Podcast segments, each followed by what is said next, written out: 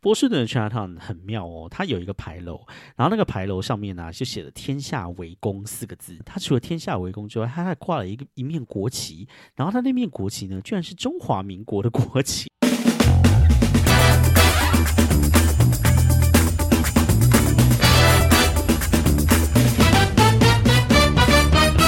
欢迎收听纽约怀特大叔日志。大家好，我是怀特大叔。Hello，今天呢是我的 Podcast 第十七集。那这一集呢，应该上架的时间是十月五号，但是我录音的时间呢，其实是十月二十九号，就是前一个礼拜天录的这样。那至于说为什么我要预录这一集呢？就是因为之前好像有跟大家提过，就是说我安排了一趟亚利桑那的旅行。那这一趟旅行呢，就发生在十一月五号这个时候，这样。我是十一月四号到十一月十一号的整个礼拜都会在亚利桑那那个地方玩，这样。所以说呢，就预录了几集，然后希望还是可以准时上架，让大家都可以有 podcast 可以听。是觉得大叔非常的有诚意，好棒，拍拍手。那嗯，至于说这一次呢，为什么会安排这趟旅行呢？最刚开始呢，其实是有一个有点小意外啦，就是说，因为嗯。大叔就是之前也有讲过嘛，就是一直在等绿卡这样子，然后呃，因为绿卡到最后一个阶段的时候，你送最后一个阶段的身份转换的文件的时候，律师就会跟你讲说，这个时候最好就是不要出国，那就是要等到绿卡下来了这样。那我在送最后一个，就是那个东西叫做四八五，就是身份转换的文件，送那个表格出去的时候呢，是二月一号送出去的。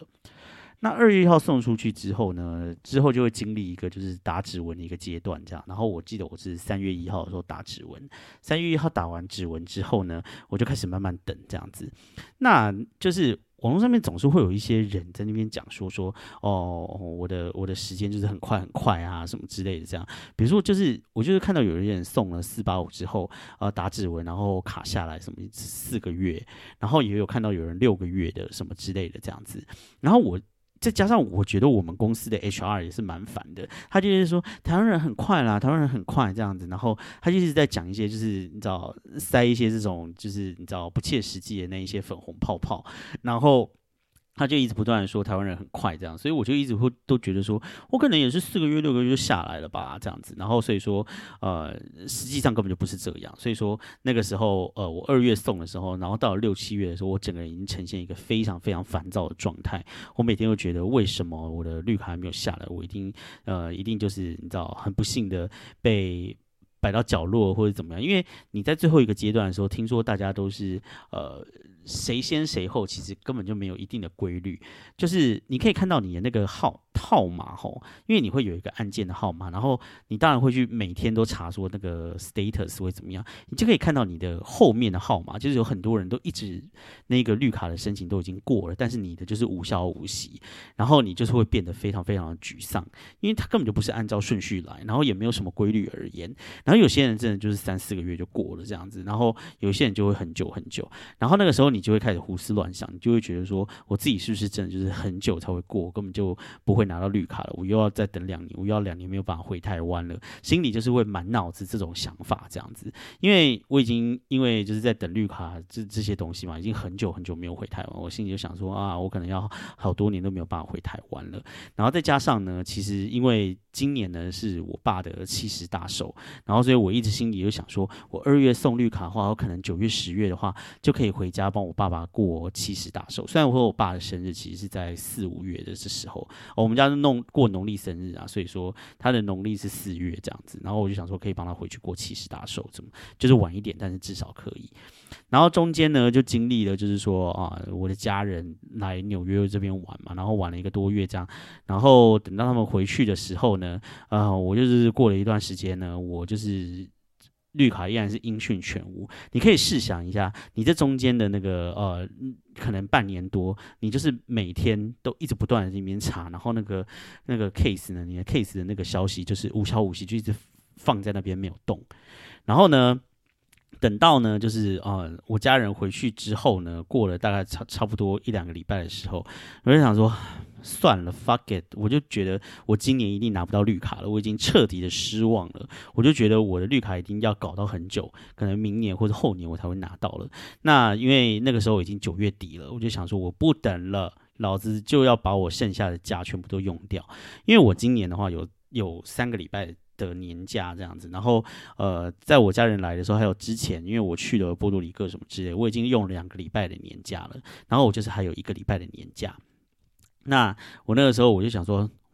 老师把用掉了，我管他的这样子，然后我就开始查说，哦，什么地方可以去玩啊，什么这样，然后我就开始查查查查查，然后呢，结果最后呢，我就在我都很清，我就记得很清楚哦，我就是在九月三十号的那一个礼拜六。那一天呢，我就是开始订这些饭店啊，然后开始订机票啊，然后开始订那边的租车啊，然后我就一天的时间，我就把那一些地方全部通通都搞定这样子。然后呃，另外就是我有一个朋友要跟着我一起去这样子，然后他是住在加州那边，然后我们两个就一起去，然后我们两个就在那边弄啊搞啊这样子，然后把这些东西通通都弄好了。九月三十号，礼拜六，然后我想说好吧，就这样子吧，今年就把这用掉，然后明年怎么样，我再打算这样子。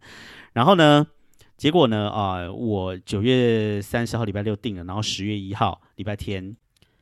然后十月二号一进办公室的时候，我进办公室早上第一件事情就是查我绿卡进度嘛。结果那天一进去的时候，我就一查就想说，哎，靠腰。怎么今天怎么查起来跟平常的看起来不一样？然后我想说，哎，他怎么写 approve？这是真的还是假的？这样子，然后我就赶快匆匆忙忙去问 HR，然后 HR 就说，哦，对啊，你的已经过了。这样，我想说靠腰啊，过了，你干嘛不跟我讲，他就说，哦，因为他们也是礼拜六才知道这件事情，然后想说礼拜一再跟我讲。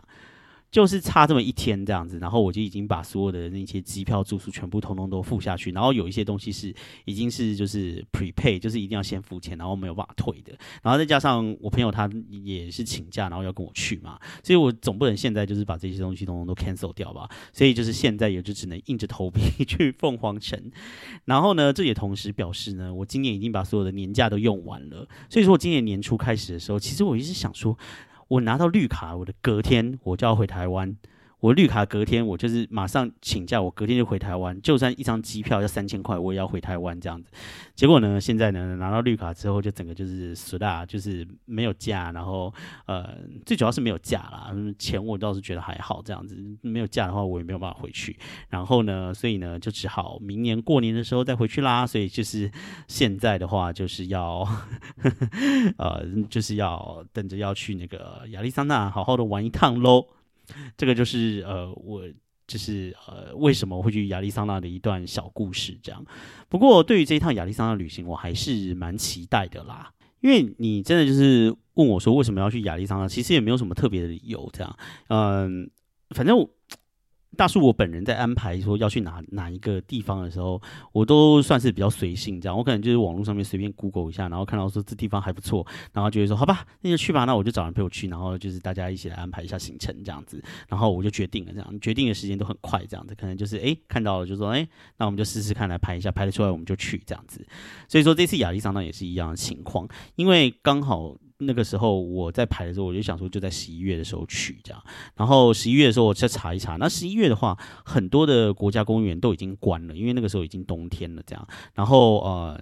所以说冬天的时候，国家公园很冷，然后会下雪。如果你要入山的话，可能会都会有一些危险这样子。所以大部分的国家公园都已经关了。那亚利桑那那边的话呢，因为它是靠美国的西南部，亚利桑那其实就在加州的隔壁，它跟加州是有连在一起的。然后它是美国南边，就是它是靠墨西哥边界的一个州，所以说它那个地方其实就是没有这么冷这样。所以说十一月的时候，反而是一个气温蛮适合的时候，因为亚利桑那基本上它是一个沙漠。气候，所以说你如果说夏天去那边的话，会非常非常的热，所以把人烤干的那一种。所以说十一月的时候去啊，可能你的气温就可能下降到比如说十几度这样子。那那个时候反而是最适合观光旅游的地方，天气是很舒服的，在沙漠里面也不会太热的感觉这样子。然后我就看一看，就觉得说，哎，好像还不错。然后而且那个地方感觉上好像也不会太贵。然后再加上再看一下机票啊什么之类的，觉得都还算蛮合理的。然后我就约了朋友，我就去了这样。那这一次去亚利桑那呢，主要大概就是会去几个地方。第一个就是会去亚利桑那的第一大城凤凰城，这样。Phoenix。那不知道大家对于凤凰城有什么印象？吼，那呃，我想如果是台湾人的话，听到亚利桑那的话，呃，然后凤凰城，不知道大家会不会联想到台积电呢？因为 台积电的那个亚利桑那厂其实就是设在凤凰城这个地方，所以说呢，我就一直想说去那个地方去台积电办一个比武招亲，然后跟大家讲说，来来来来来，如果想要绿卡的话，来跟大叔结婚。哈哈哈。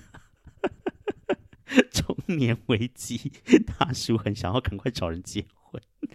开玩笑的啦，怎么可能？台积电那些工程师裤子都穿的这么高腰，谁要跟他们结婚啊？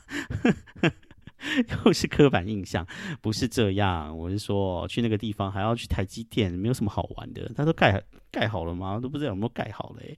反正就是呃，会去凤凰城。那凤凰城除了台积电之外，另外一个大家对于凤凰城印象，不知道是不是跟大叔一样，就是马盖先。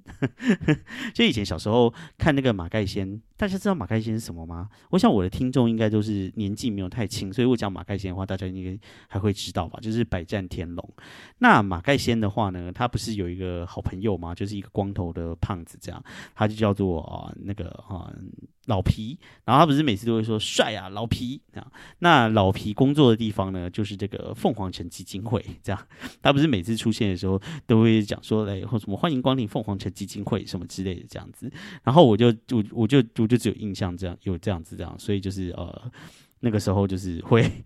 会一直想说，哦，就是每次讲到凤凰城的话，就会想到马盖先，因为是凤凰城基金会。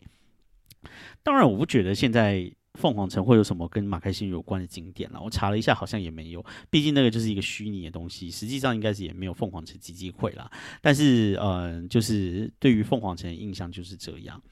那凤凰城其实不小哦，它在美国的话好像是第五大城。嗯，美国的第一大城就纽约嘛，然后再来就是洛杉矶，然后再来就是芝加哥，然后再来是什么？我就不知道了，然后再来就是凤凰城基金会的凤凰城这样子，好像是听说是全美的第五大城，这样其实是蛮大的一个地方。那主要就是会在凤凰城的附近玩，然后另外还会去呃亚利桑那州的第二大城叫做图森。那是因为那个图森那个地方附近有一个国家公园，那个国家公园叫做什么巨人柱国家公园，巨人就是那个巨人。就是晋级的巨人，巨人，然后柱就是柱子的柱，巨人柱国家公园。那至于说为什么它叫巨人柱呢？是因为它里面有一种仙人掌，那个仙人掌叫做巨人柱。然后那个巨人柱呢，长得就是嗯，其实我觉得那个巨人柱的那个样子长得还蛮可爱的，所以我才会很想要取。英文叫做 Saguaro National Park，Saguaro 就就就是那个巨人柱。我好像在前几集的时候有提过这个地方嘛，然后反正我们就是会去那个图森那个地方住两晚，然后主要就是要去这个国家公园这样。话说哈，图森这个地方呢，它就是它的发音非常的特别耶，它这个这个这个这个城市的名字，呃，英文的拼音是 T U C S O N，T U C S O N 的话呢，呃，每一个人看到这一个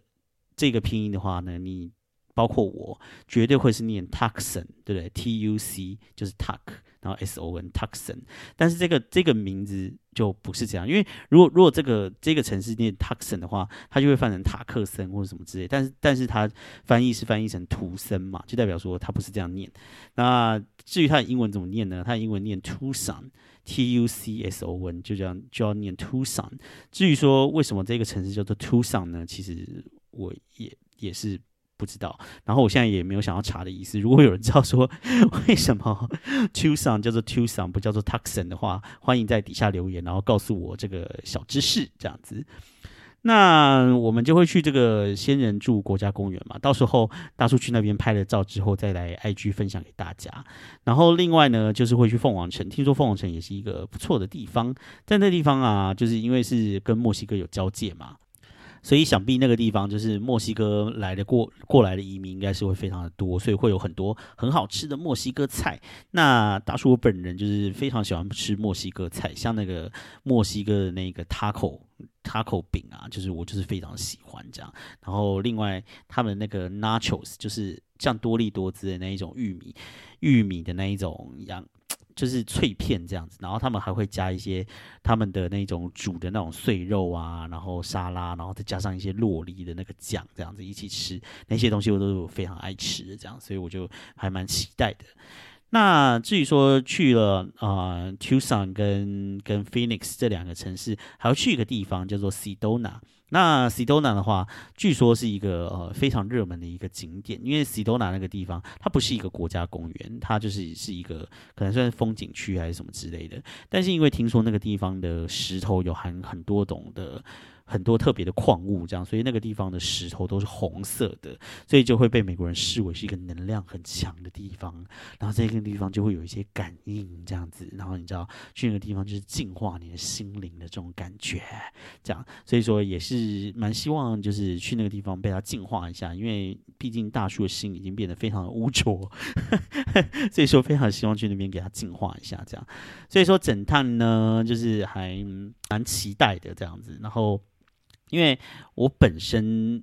还是还没有去过，就是那种真的就是那种呃，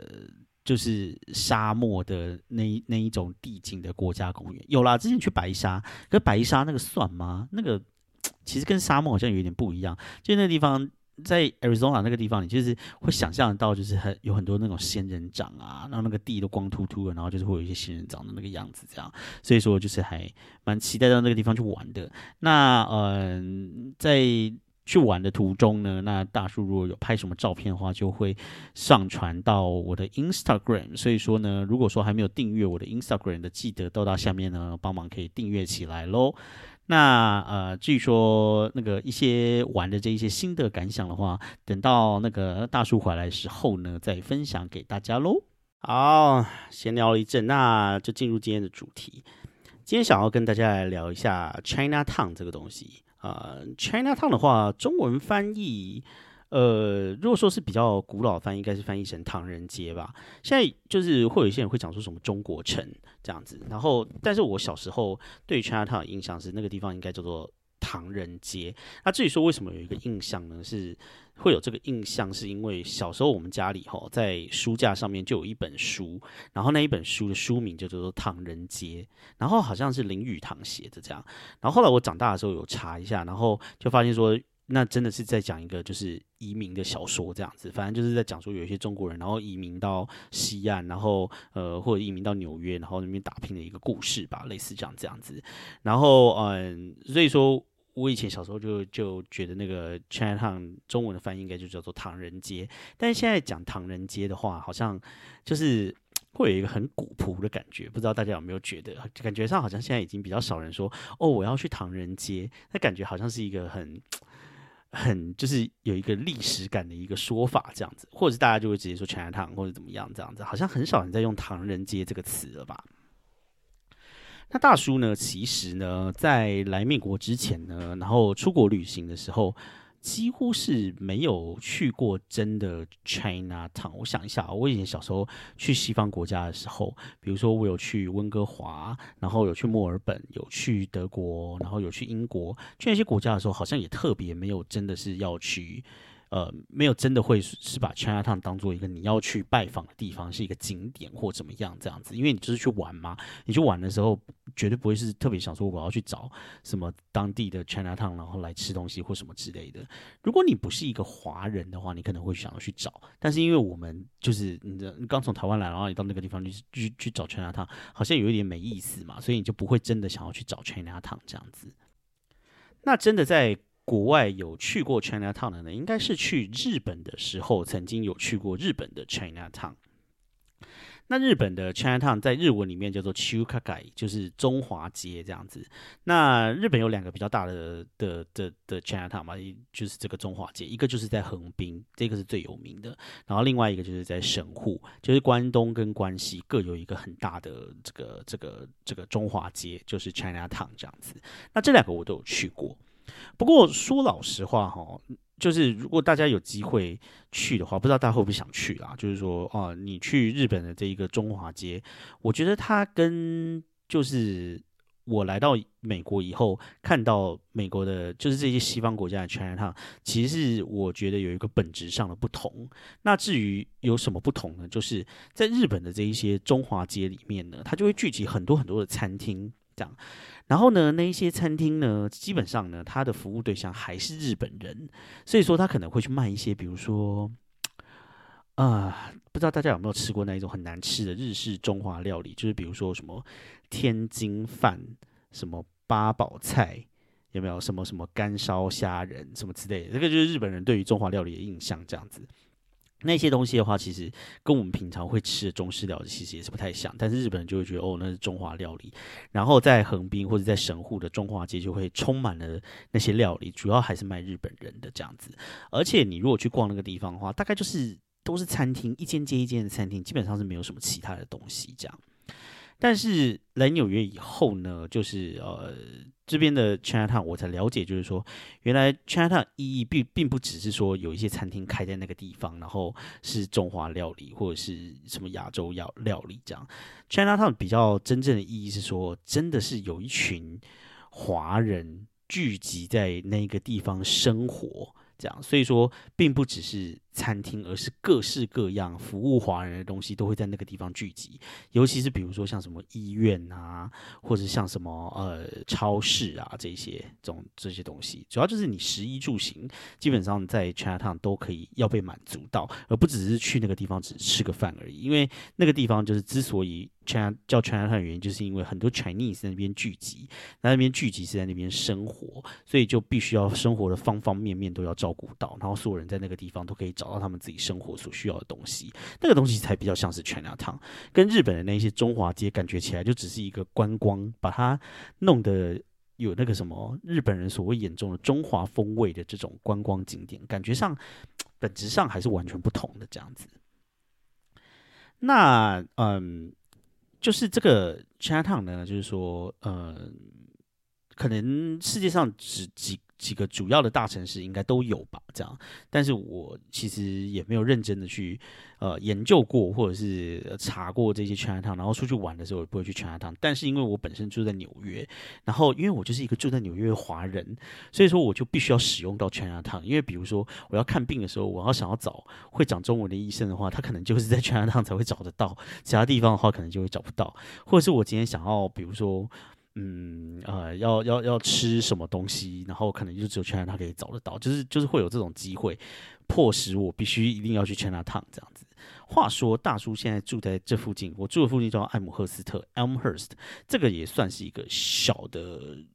卫星 China Town 啦，这样子。但是，嗯，并不会就是大家并不会就是说这个地方是是就是在那个大家会知道说这边是华人聚集的地方，但是有没有人叫这边叫 China Town，我就不知道了。这样。那嗯，我想世界上的其他的一些大都市，不知道有没有像纽约一样哈？因为我想其他大都市可能就是一个 China Town 这样子，就是很代表性的。但是纽约总共有几个 China Town 呢？纽约总共有三个 China Town，不知道世界上其他的大都市有没有像纽约一样，就是你知道，居然有三个不一样的 China Town 在这个城市里面。那至于为什么会有三个 China Town 呢？那是因为哈，呃，之前有跟大家介绍过嘛，纽约呢其实总共分成。五个大区，然后这五个大区英文叫做 borough，所以纽约是有五个 borough 这样子。这五个大区呢，分别就是呃大叔所住的皇后区，然后大家都有听过的曼哈顿区，还有呃第三个就是布鲁克林区，然后另外还有两个大家比较没有听过的，一个叫做布朗克斯区，然后还有一个叫做史坦顿岛这样子。那英文的话就是 Queens、Manhattan、Brooklyn，然后 Bronx，还有呃 Staten Island 这五个区这样子。这个就是。是呃纽约的最大的五个行政区，这样。那呃我这这五个行政区就是它很大很大哦，就是你不要想说是比如说什么像中正区、万华区这样子，这是概念是不一样的。纽约这个大区是比如说皇后区，它一个皇后区大概就是台北市这么大，所以说你把纽约可能比如说乘以四点多五，纽约可能就是就有这么大这样，纽约就是整很大很大很大这样子。那其实呢，就是。因为你知道，光是往后去可能就是一个一个台北市这么大这样子，然后所以说皇后区有自己的中国城，感觉上好像也不是很奇怪嘛，对不对？所以说呢，其实呢，呃，除了 Bronx，因为 Bronx 最主要是一些西语裔，然后跟一些黑人住在 Bronx 这样。然后 Staten Island 呢，因为它的人口很少，就只有五十万而已，可能也没有什么华人聚落吧，很少一个。因为 Staten Island 离离 Brooklyn 非常的近，这样子，所以说 Staten Island 也没有自己的那个 Chinatown。那另外呢，曼哈顿跟 Queens 皇后区跟 Brooklyn 布鲁克林这三个区就各有自己的一个 Chinatown 这样子。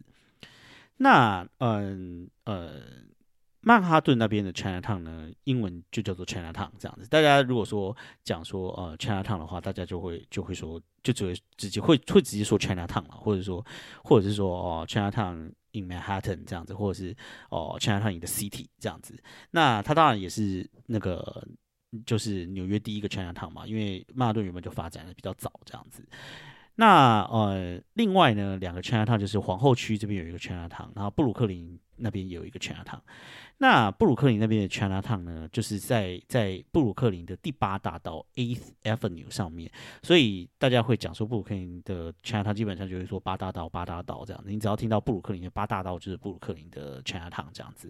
那至于说皇后区这边的 Chinatown 呢，哇塞，那就是鼎鼎有名了，那一定就是大家都有听过的法拉盛 Flushing，就是啊皇后区这边的 Chinatown。那因为大叔我住皇后区嘛，所以说呃，就是会会使用到 Flushing，即使即便是说我不住在 Flushing，但是。会要去 Flushing 的机会其实也并不算少，比如说我的牙医就在 Flushing，那比如说我有的时候要看医生就会去 Flushing，或者是我特地要买一些什么东西找不到的时候就会去 Flushing，或者是跟朋友吃饭的时候也会约在 Flushing 这样子，因为 Flushing 就是呃有有各式各样我们身为一个亚洲人，尤其身为一个华人会需要的东西，统统都在 Flushing 这样子。那这个 Flushing 哦，就是不要小看这个皇后区这个 Flushing 哦，它呃发现这个地方呢是整个美东哈最最最最大的。其实我觉得应该不只是美东，因为你知道中西部是不可能会有会有那个那个 Chinatown 是比 Flushing 还要更大的，所以说可能就是除了加州以外，好呃。整个美国可能除了加州以外，最大的中国城应该就是皇后区的法拉盛这边了。这样子，那你如果要去跟加州比的话，当然是不能比啦。因为那个法拉盛这个地方虽然说规模是是蛮大，就是有很大一片这样子，通通都是华人聚集的地方。但是你要跟加州比，比如说你 L A 的话，L A 那边可能是，比如说它有，比如说。像什么 Arcadia 啊、Pasadena 什么之类，他可能会有两三个行政区，那边通通都是华人呢。那边的那个华人的那个比例之高啊，或者是说像那个旧金山那边，可能因为那个地方移民很早很早，可能一八多多年。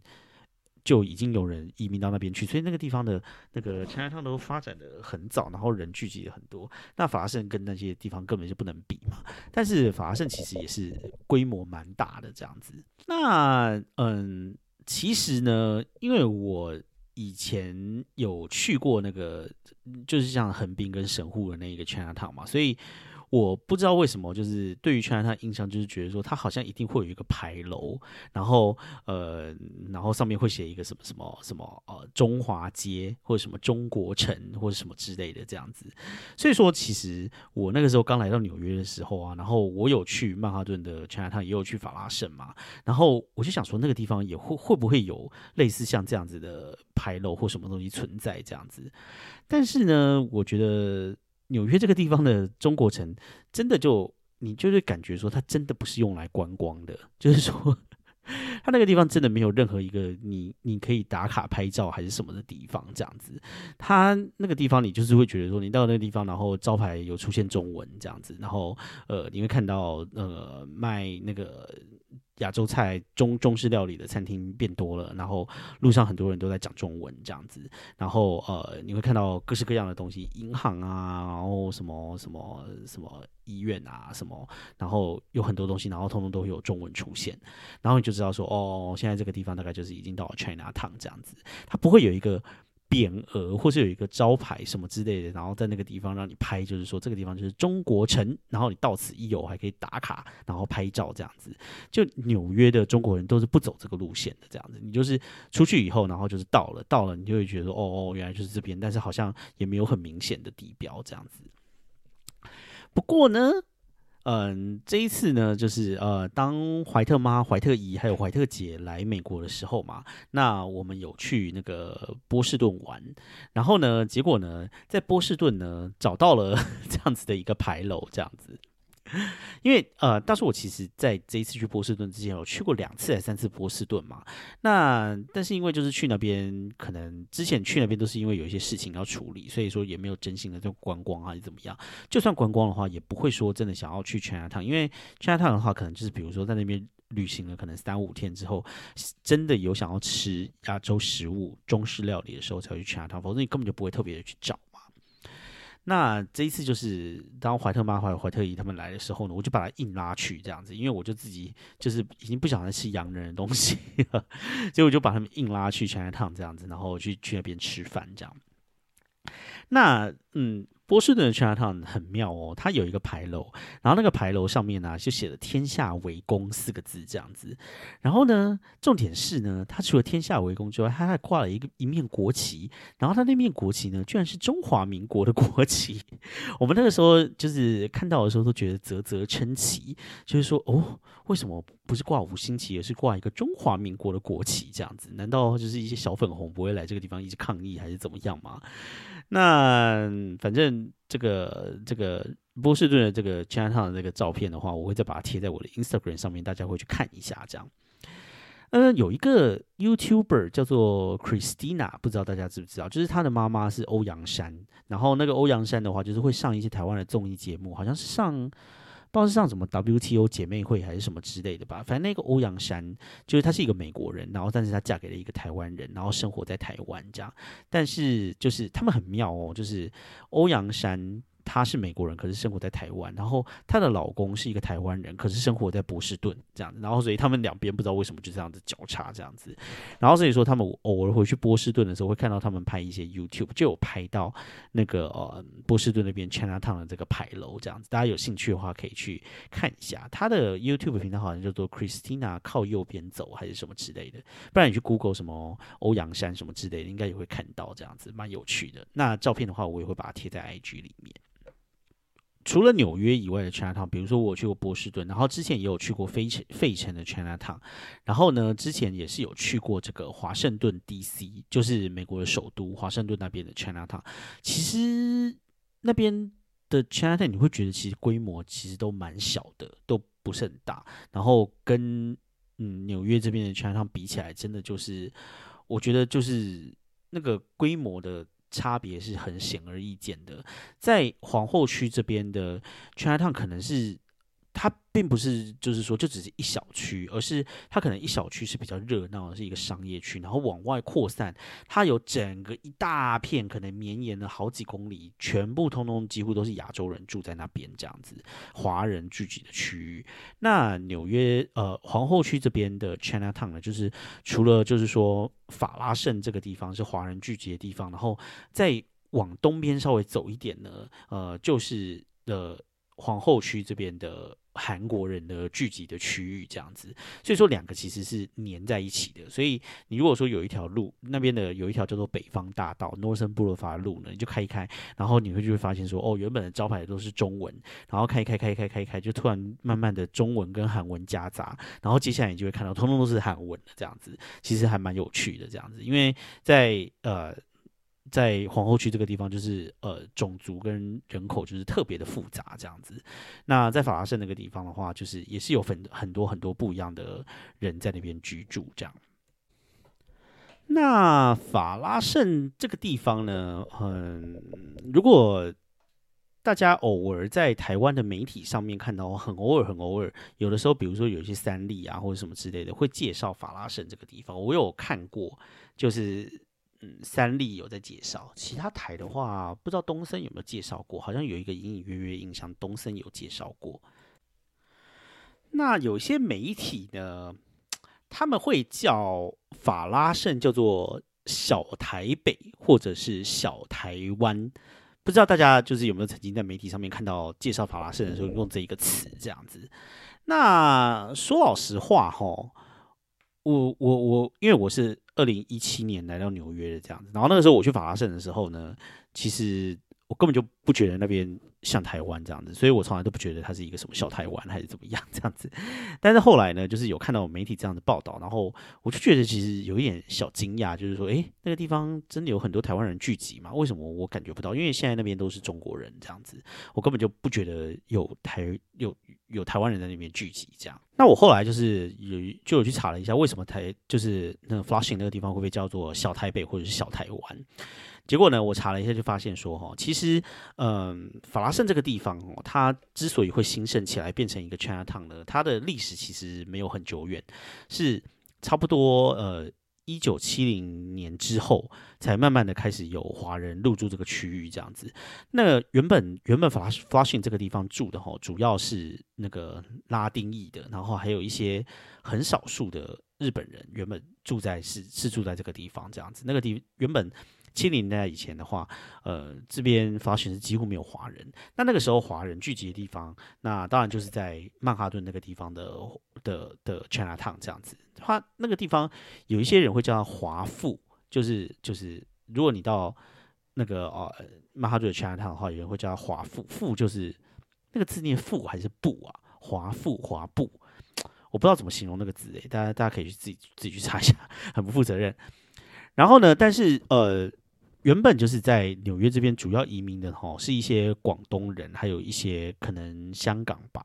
但是呢，呃，那个时候在 China Town，就是曼哈顿的 China Town 那边，主要聚集的一些广东人啊，或者是一些香港人，他们的社经地位都是比较低的人，就是主要是一些工人阶级的移民这样子。所以说，在那个地方，就是呃，基基本上环境是蛮不好的这样子，然后住房条件也不好，然后呃会。呃，很脏乱这样子，大家对于 Chinatown 有脏乱的印象，就是因为早期在 Chinatown 居住的都是一些工人阶级移民，那，那些其实是有一些历史渊源，就是早期他们从亚洲，从亚洲来的这边人，这边的人呐，就是呃华人什么之类，他们最刚开始就是那边建铁路嘛，然后后来移来的人也都不是一些。高知识的分子，可能很多人都是，呃，要么就是工人，要么就是开一些什么洗衣店啊，什么之类，都是一些比较中下阶层的人，所以说环境也不好，然后呢，呃，居住的条件也都很差。大家如果想要看一下，就是说，就是呃，在曼哈顿那个地方的的。早期的那些广东或者香港的移民，然后他们的他们的生活，还有一些他们的环境什么之类的呢，可以去看一下那个呃周润发跟钟楚红演的有一部电影叫做《秋天的童话》。那那个《秋天的童话》呢，就是那个里面就是演说周润发就是一个从可能广东或香港移民来这边，然后再当一个船工这样子。然后呢，嗯，就是他就是跟。但是那个呃，钟楚红他是一个比较知识阶级的人，这样子。然后他刚遇到周润发的时候，就觉得他是一个很粗俗的一个船工这样子。但是后来两个人就是慢慢的谱出了一段恋曲。但是最后的结果就是好像是钟楚红吧，我印象中是钟楚红好像就搬到长岛那边去了这样子，所以两个人可能就是没有办法联络。说老实话哈，如果你大家有看过《秋天的童话》的话，我我因为我是那个来纽约以后我才看《秋天的童话》这样的，我有点不理解，就是啊啊，就是从那个曼哈顿搬到长岛啊是有多远这样子？然后后来想一想，可能那个就是在一九八零年代，那个一九八零年代的话，可能交通什么都还不是这么发达吧，所以说可能从曼哈顿到长岛，可能就是会比较。比较远一点，然后联络也没有那么方便，不像现在就是可以，你知道随时烂一下还是什么之类的。因为说老实话，从曼哈顿要去长岛的话，你开车就是一个多小时就到了，所以说其实 就是也没有非常远，感觉就是比如说从台台北搬到新竹这样子，所以我有一点就是觉得说啊，为什么不能不能继续谈恋爱？但后来想说，你要放到那个时空里面去，你才可以了解说，哦，原来对于那个时候人这样，这是一个很严重的分别这样子。然后那个时候真的就是周润发很帅，然后钟楚红也很美，这样希望大家可以去看一下这部电影。哎，怎么会扯到这边？哎呀，反正我主要讲的是要讲的是说，因为就是在那个时候，呃，七零年代，哈，那个呃，嗯，你就是看那个周润。看那个电影里面周润发，你就知道那个时候其实最主要都是一些工人阶级的移民啊。但是呢，那个时候呃，台湾的第一波移民是在七八零年代那个时候。那那个时候台湾主要来移民的人的是一些有社经地位比较好的人，这样子。啊，到底谁可以移过来呢？其实我根本就不知道谁可以移过来。然后我满脑子想的都是讲宋美龄。那 这所以说有没有其他那时候有一些什么其他人移民过来，我就我就不知道。但是但是我查到的资料是说，因为那个时候台湾移民不习惯住在曼哈顿的那个 China Town，所以才会到皇后区的法拉盛这样子。然后呢，因为那个时候台湾渐渐的在七八零年代的时候呢，呃，有一些移民的人口增加。然后那个时候因为台湾还比较有钱，那移民过来的人都比较有钱这样子，所以说呃，在在移民到那个啊纽约的人呢，他就聚集到皇后区的法拉盛，然后所以说那个 Flushing 这个地方呢，就开始有华人聚集，然后呃发行这边的生活水准跟一些呃一些住房的条件啊，什么环境啊，什么之类，就会有一些呃比较好的要求这样子，所以说那个时候 Flushing 就就会变成一个是呃台湾人聚集，然后是一个稍微社经水准比较高一点的的 China Town 这样子。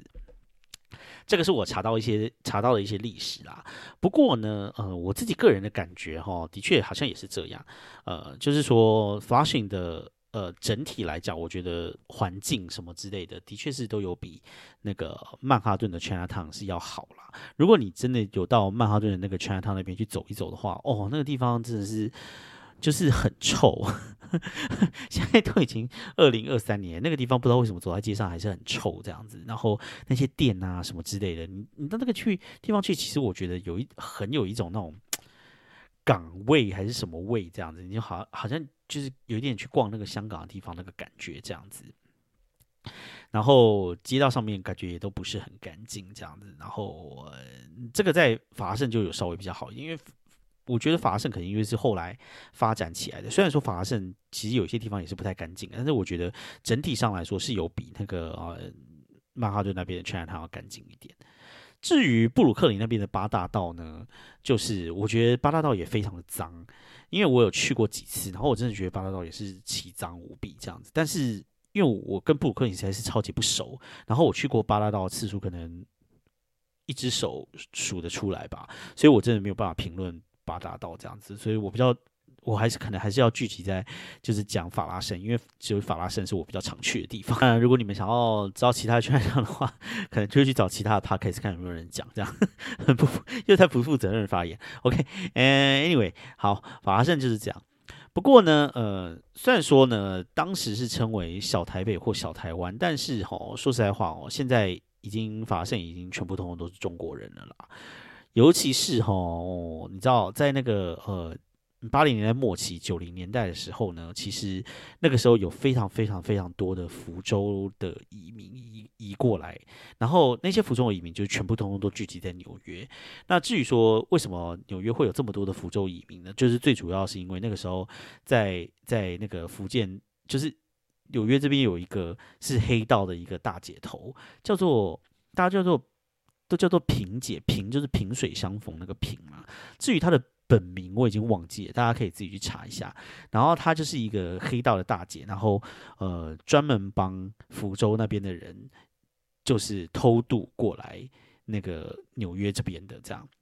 那时候听说是就是会用货柜这样子一箱一箱一箱的把人载过来，然后可能就是有些人在那个地方可能熬不过来就死掉了，或者怎么样。可是因为那个时候大家都是。为了要脱离中国比较不好的环境嘛，然后要追求一个美国梦这样子，所以说那个时候有非常大量的福州移民，就是从大概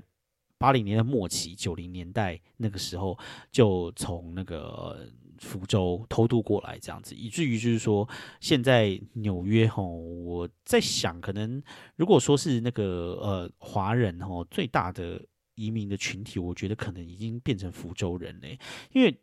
台湾已经完全就是一个小众这样子，因为你知道台湾跟中国比，哪有可能比得过中国人？中国人那么多这样子，然后而且那个嗯就是中国那边移民的人也越来越多嘛。那现在的话，因为福州人他们就是呃，当初偷渡来的人，现在可能都有第二代，甚至有人已经有第三代了这样子。所以说，就是呃，福州人越来越多。那福州人他们呢，其实有一个很强烈的特质，就是说福州人真的就是很爱钱。我这样讲好吗？但是他们真的，我遇到福州人真的就是这样，他们工作都超级超级认真，这样，然后非常非常的勤劳。然后呢，只要一有钱之后，他们就去买房子。然后再再加上说，福州人非常的喜欢。就是很很很虚荣，很爱炫富这样，所以福州人超级爱买名牌，每个人每个福州人身上通通都是名牌这样子，然后开车也会开很好的车这样子，但是他们每个人就是会非常非常的节俭，然后赚钱想要去买这些可以炫富给别人看的东西，我觉得这个就是福州人的特质啊。那因为你知道福州人他们就是很很。用力的在赚钱，然后很用力的一直买土地，这样。所以说现在法拉盛听说已经全部都被福州人买下来了，所以我也不知道，但是我也不知道这个是假的。但是现在法拉盛那附近啊，的确就是真的变得非常的贵。你要去那个地方买房子的话，真的就是就是就是就是很贵很贵啦。然后然后据说通通都很多那个福福州人都买，然后在那边当房东这样子，然后就越存越多钱这样子。不是不说他们挺厉害的。话说哈，就是。你如果来就是呃来纽约这个地方，然后去那种 Chinese takeout，我我讲的不是那种卖给卖给华人吃的那一种。真的非常道地的 authentic 的那一种，我讲的是那种卖给美国人吃的，然后里面就是会卖一些什么左宗棠鸡啊，卖一些那种什么蛋花汤，可是勾芡勾到固体的，或者是卖那个春卷，但是皮可能是一公分厚的那一种，那一种 Chinese takeout，你知道，就是会有一个盒子这样子，然后然后会有那个会给那个 fortune cookie 啊，那个幸运饼干这样子，然后它的菜单可能就是一些什么。左宗棠鸡，然后什么什么 broccoli chicken 这样，或者是什么什么 mushi mushi 什么 fried noodle 这种东西这样子的那一种 Chinese takeout。我跟你讲，如果在纽约去那个 Chinese takeout 的话呢，我绝对真的是，我不知道该不该 make this statement，但是我觉得哈，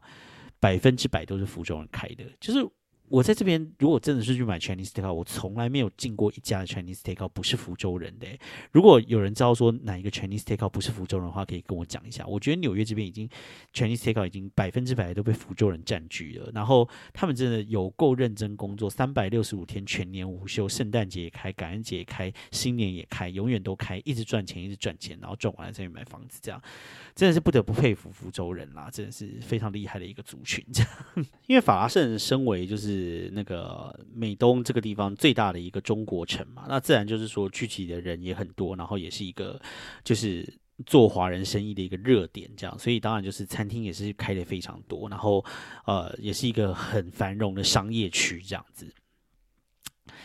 那但是呢，就是说最近。法拉盛这边呢，好像就是有有越来越多的问题，因为就是很多人在那边，然后大家都要做生意嘛，然后尤其是疫情以后，然后可能有一些人失业啊，还是什么之类的，所以说法拉盛最近好像听说就是越变越乱了这样，然后呃有有有几点呢？第一第一个就是说呢，在法拉盛那个地方的摊贩也越变越多这样子。嗯，摊贩这个事情哦，就是我在前几集有讲到，就是说那个布鲁克林大桥，现在布鲁克林大桥那个人行道已经全部通通都是摊贩，摊贩就是占据人行道一半的地方。那其实，在法拉盛也是这样，就是说，如果你搭地铁去法拉盛，然后从那个地铁站一出来的话，旁边就人行道上面全部通通都是摊贩，然后那个摊贩呢，就会沿着那个啊那个法拉盛那边最热闹的一条街，叫做 Main Street，嗯。然后他就是摊贩，就是一路这样摆摆摆摆摆摆摆，然后会绵延，可能绵延个一公里这样这么长哦。然后就通通都是摊贩这样子，而且那个摊贩就是有有越来越多的趋势诶，就是每次去法拉盛的时候，就会觉得那个地方真的好多摊贩。我记得在。疫情之前的时候，哈，我那时候去法拉盛觉得有摊贩，可是但是没有这么夸张诶。据说是因为疫情之后，好像有一些有一些原本可能是开餐厅啊还是什么之类的失业，然后就开始批一些那个呃在中国那个地方便宜的东西过来卖这样子，然后又加上高物价、高通膨，所以说呃他们在路边卖这些便宜的东西的话，生意也会不错，因为大家就是会去路边摊来卖东西，所以说呃。在那边摆路边摊就会越来越多，越来越多，越来越多这样子。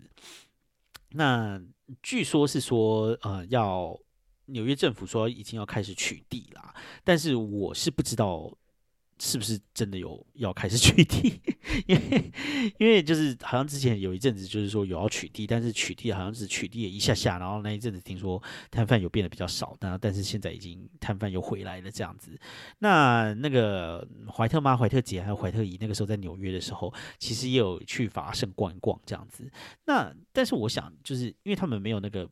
就是。你知道疫情前、疫情后什么之类的这种比较，所以他们可能会觉得说这个情况大概也是正常。他们只会只有说啊，哦那边好热闹，好热闹，法拉盛好热闹这样子。但是我那个时候，我每最近每一次去法拉盛，都会觉得那个地方的那个摊贩已经嚣张到，就是你知道挡住整个人行道，然后已经没有地方可以走什么之类的，有一种。就是整个法胜变得很像台湾的某一个黄昏市场的感觉，这样子。然后，所以说你知道人车争道的情况非常的严重，这样。然后很多很多人都在都在抗议，这样。其实那个地方的人行道没有很窄哦，就是说人行道其实很宽的。但是那些摊贩可能从原本占三分之一，现在已经占到二分之一，甚至更多这样，于是导致于那边行人都不太能走路，这样。我觉得其实也是蛮不好的，这样。那另外还有听说有一个也越来越严重的问题，就是听说那个地方的就是流音，就是卡比，听说也是越来越多。唉，那关于就是卡比亚留音的这个问题呢，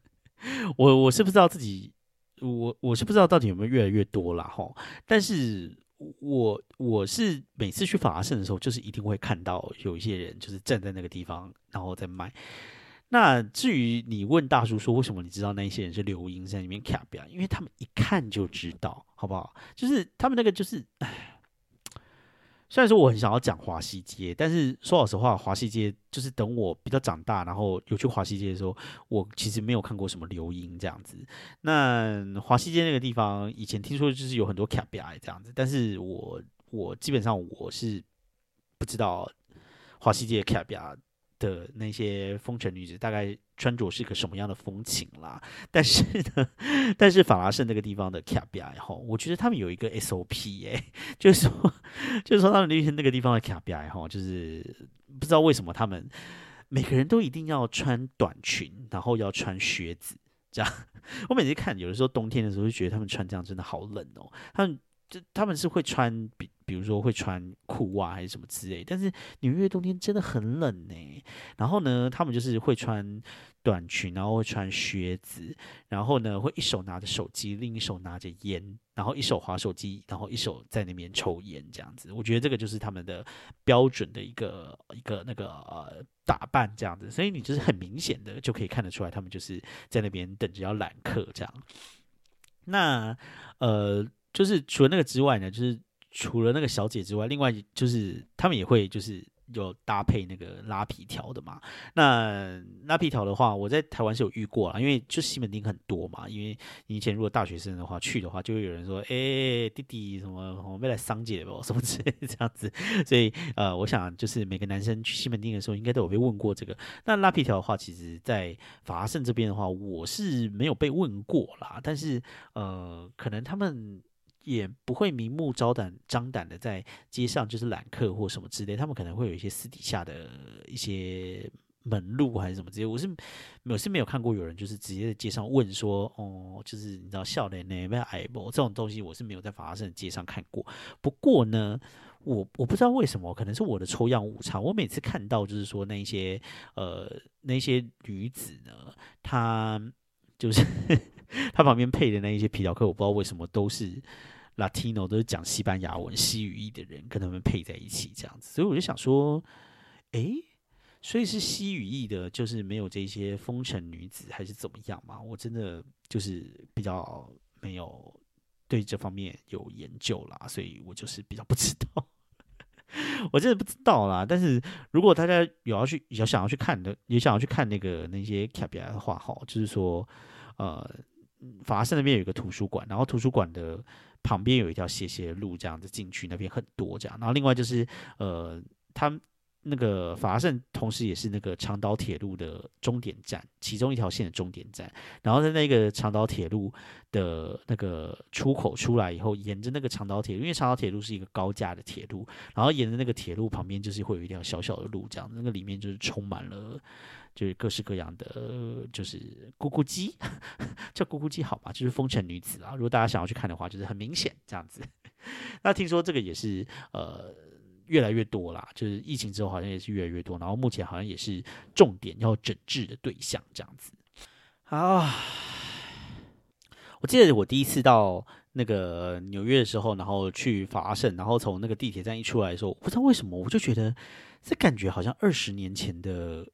甚至不是台北哦，是二十年前的中立。我不知道为什么我的心里就是想着中立这样子，虽然说我人生好像没有真的有去过中立还是怎么样，但是我就觉得这个地方感觉好像中立。我室我我室友是中中立那边的人，我每次这样讲的时候，他就一直说。他一直说中立很热闹什么之类的，但反而是说老实话，感觉真的很像二三十年的台湾的二二线城市的那种感觉，就是你不会觉得它很新，然后不会觉得它很漂亮这样子。所以，我我觉得其实也蛮妙的，就是说那个嗯，不知道为什么，就是就是中国城、唐人街，在美国这边的感觉上都不会。真的弄得很新，然后很炫，然后很漂亮，这样子。去到哪边的中国城，你都会觉得那个地方好像就比较比较旧一点，这样子。就嗯，你可能会期待它，就是说，哦，那个中国城也可以日新月异嘛，变得像某一个在亚洲的稍微进步一点城市那个感觉。但是，呃，你不会，你到了中国城那个地方，你反而会有一种就是比较怀怀旧的一种古朴的风味，在中国城这样子。所以说，你如果以后。来纽约的话呢，要去中国城那个地方逛一逛是可以的。那至于曼哈顿的那个中国城呢？因为其实我也没有很常去啦。不过跟大家报一个资讯，就是说在那个地方曼哈顿的中国城有一个武昌排骨，这样。然后据说那个是台湾人开的。然后去那个武昌排骨的话呢，听说是呃，如果你运气够好的话，是可以遇到李安本人的。听说李安本人还蛮常去那个武昌排骨吃饭的，这样。那我之前是有有听过有人在那个地方真的遇到李安，然后跟他拍照这样子。但是我每次去我都遇不到李安，我也不。不知道为什么这样？难道我要常住在那个地方吗？唉，但是李安最近好像要回去台湾评金马奖了，所以说最近去可能也是遇不到李安。但是如果说呃你想要遇到李安的话，来纽约想要遇到李安的话，可能在曼哈顿的中国城的武昌排骨可能是你最有机会遇到李安的地方。呃，提供一下大家这个资讯喽。好啦，那今天就差不多聊到这边了，因为这个是预录了一集这样子，所以说嗯。也没有讲到一些有关最近发生的事还是什么之类的，但是我其实我每一集好像也都没有讲到一些就是最近发生的事嘛，所以说其实好像也是还好，也是跟大家乱聊一些东西这样。好，那这个礼拜就大概聊到这个地方了。那下个礼拜的话呢，因为我礼拜六晚上就会。回到纽约了，所以礼拜天是应该可以录音，所以呢可能会跟大家分享一些亚利桑那的东西，但是我也有可能就是说，呃，因为你知道回来了就就是比较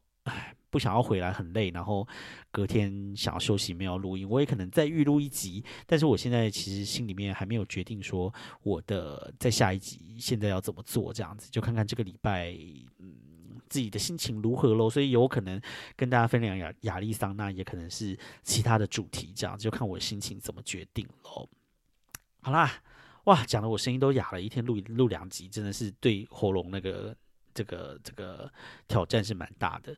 那就希望大家喜欢今天的内容喽。那如果你喜欢我的内容的话呢，欢迎在底下按赞留言，然后并且可以分享给你的朋友。然后呢，大叔的 A G 还是会持续更新哦，所以你啊，就是欢迎大家持续的订阅大叔的 Instagram，也可以留言跟大家互动一下。最重要是呢，如果你可以把大叔的 Podcast 分享在你的 I G 上面给你的朋友知道的话呢，就更好的喽。好那今天的节目就先到这边喽祝大家有一个美好的一周我们下周再见喽拜拜。